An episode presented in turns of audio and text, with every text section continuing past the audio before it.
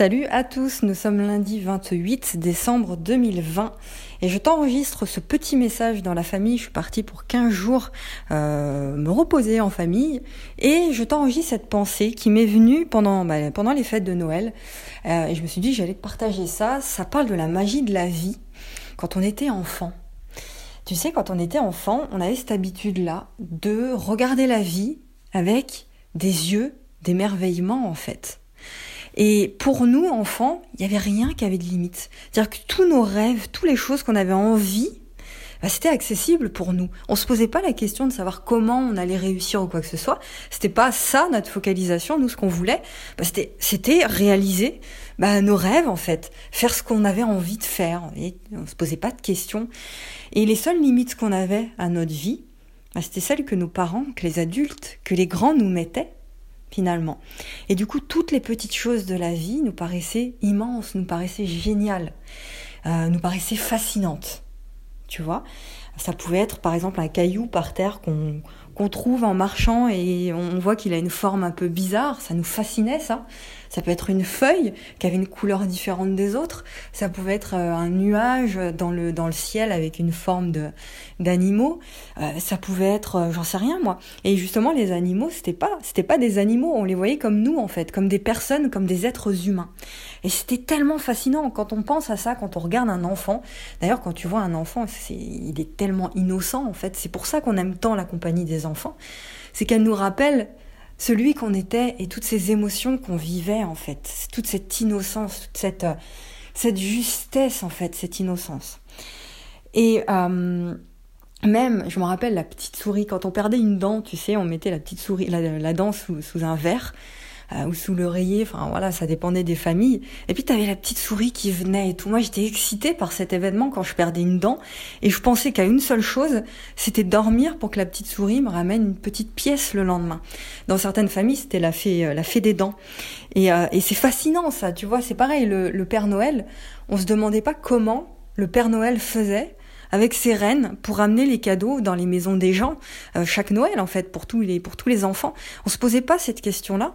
Euh, on se disait juste que on était excité que les nuits passent pour arriver à Noël et se réveiller euh, avec cette magie-là en fait. Et, et cette innocence-là, on l'a perdue en grandissant. Et cette imagination, tu sais, qui n'avait pas de limite de la vie, on l'a perdue avec le temps. Parce qu'on est devenus des adultes et les désillusions, les difficultés du quotidien, les responsabilités bah, sont arrivées dans nos vies. Et euh, voilà, euh, pendant qu'on faisait nos études, euh, les premiers jobs, on a commencé à travailler, etc. Et là, on nous a rappelé tous les jours qu'il fallait arrêter de rêver. On nous a rappelé tous les jours que la vie c'est pas un long fleuve tranquille, que la vie c'est pas comme ça que ça marche, qu'il faut faire, il faut faire, il faut faire, il faut faire. Mais l'être, on l'a complètement mis de, côté. Et voilà, c'est juste l'action, faire, faire, faire, faire, faire. Alors évidemment, c'est euh, indispensable de faire des choses, mais il y a tout un travail avant qu'on a complètement oublié, et c'est la raison pour laquelle toute cette magie de l'être, toute cette magie de la vie a complètement disparu de nos vies. Et en réalité, et c'est là la pensée que j'ai envie de te partager, c'est de se demander, mais en fait, est-ce que cette magie à laquelle on a tant cru quand on était enfant, existait vraiment, en réalité? Est-ce que tu t'es déjà posé cette question? Est-ce que finalement on décidait, si on décidait d'y croire, ça changerait pas beaucoup de choses, voire tout, dans notre vie?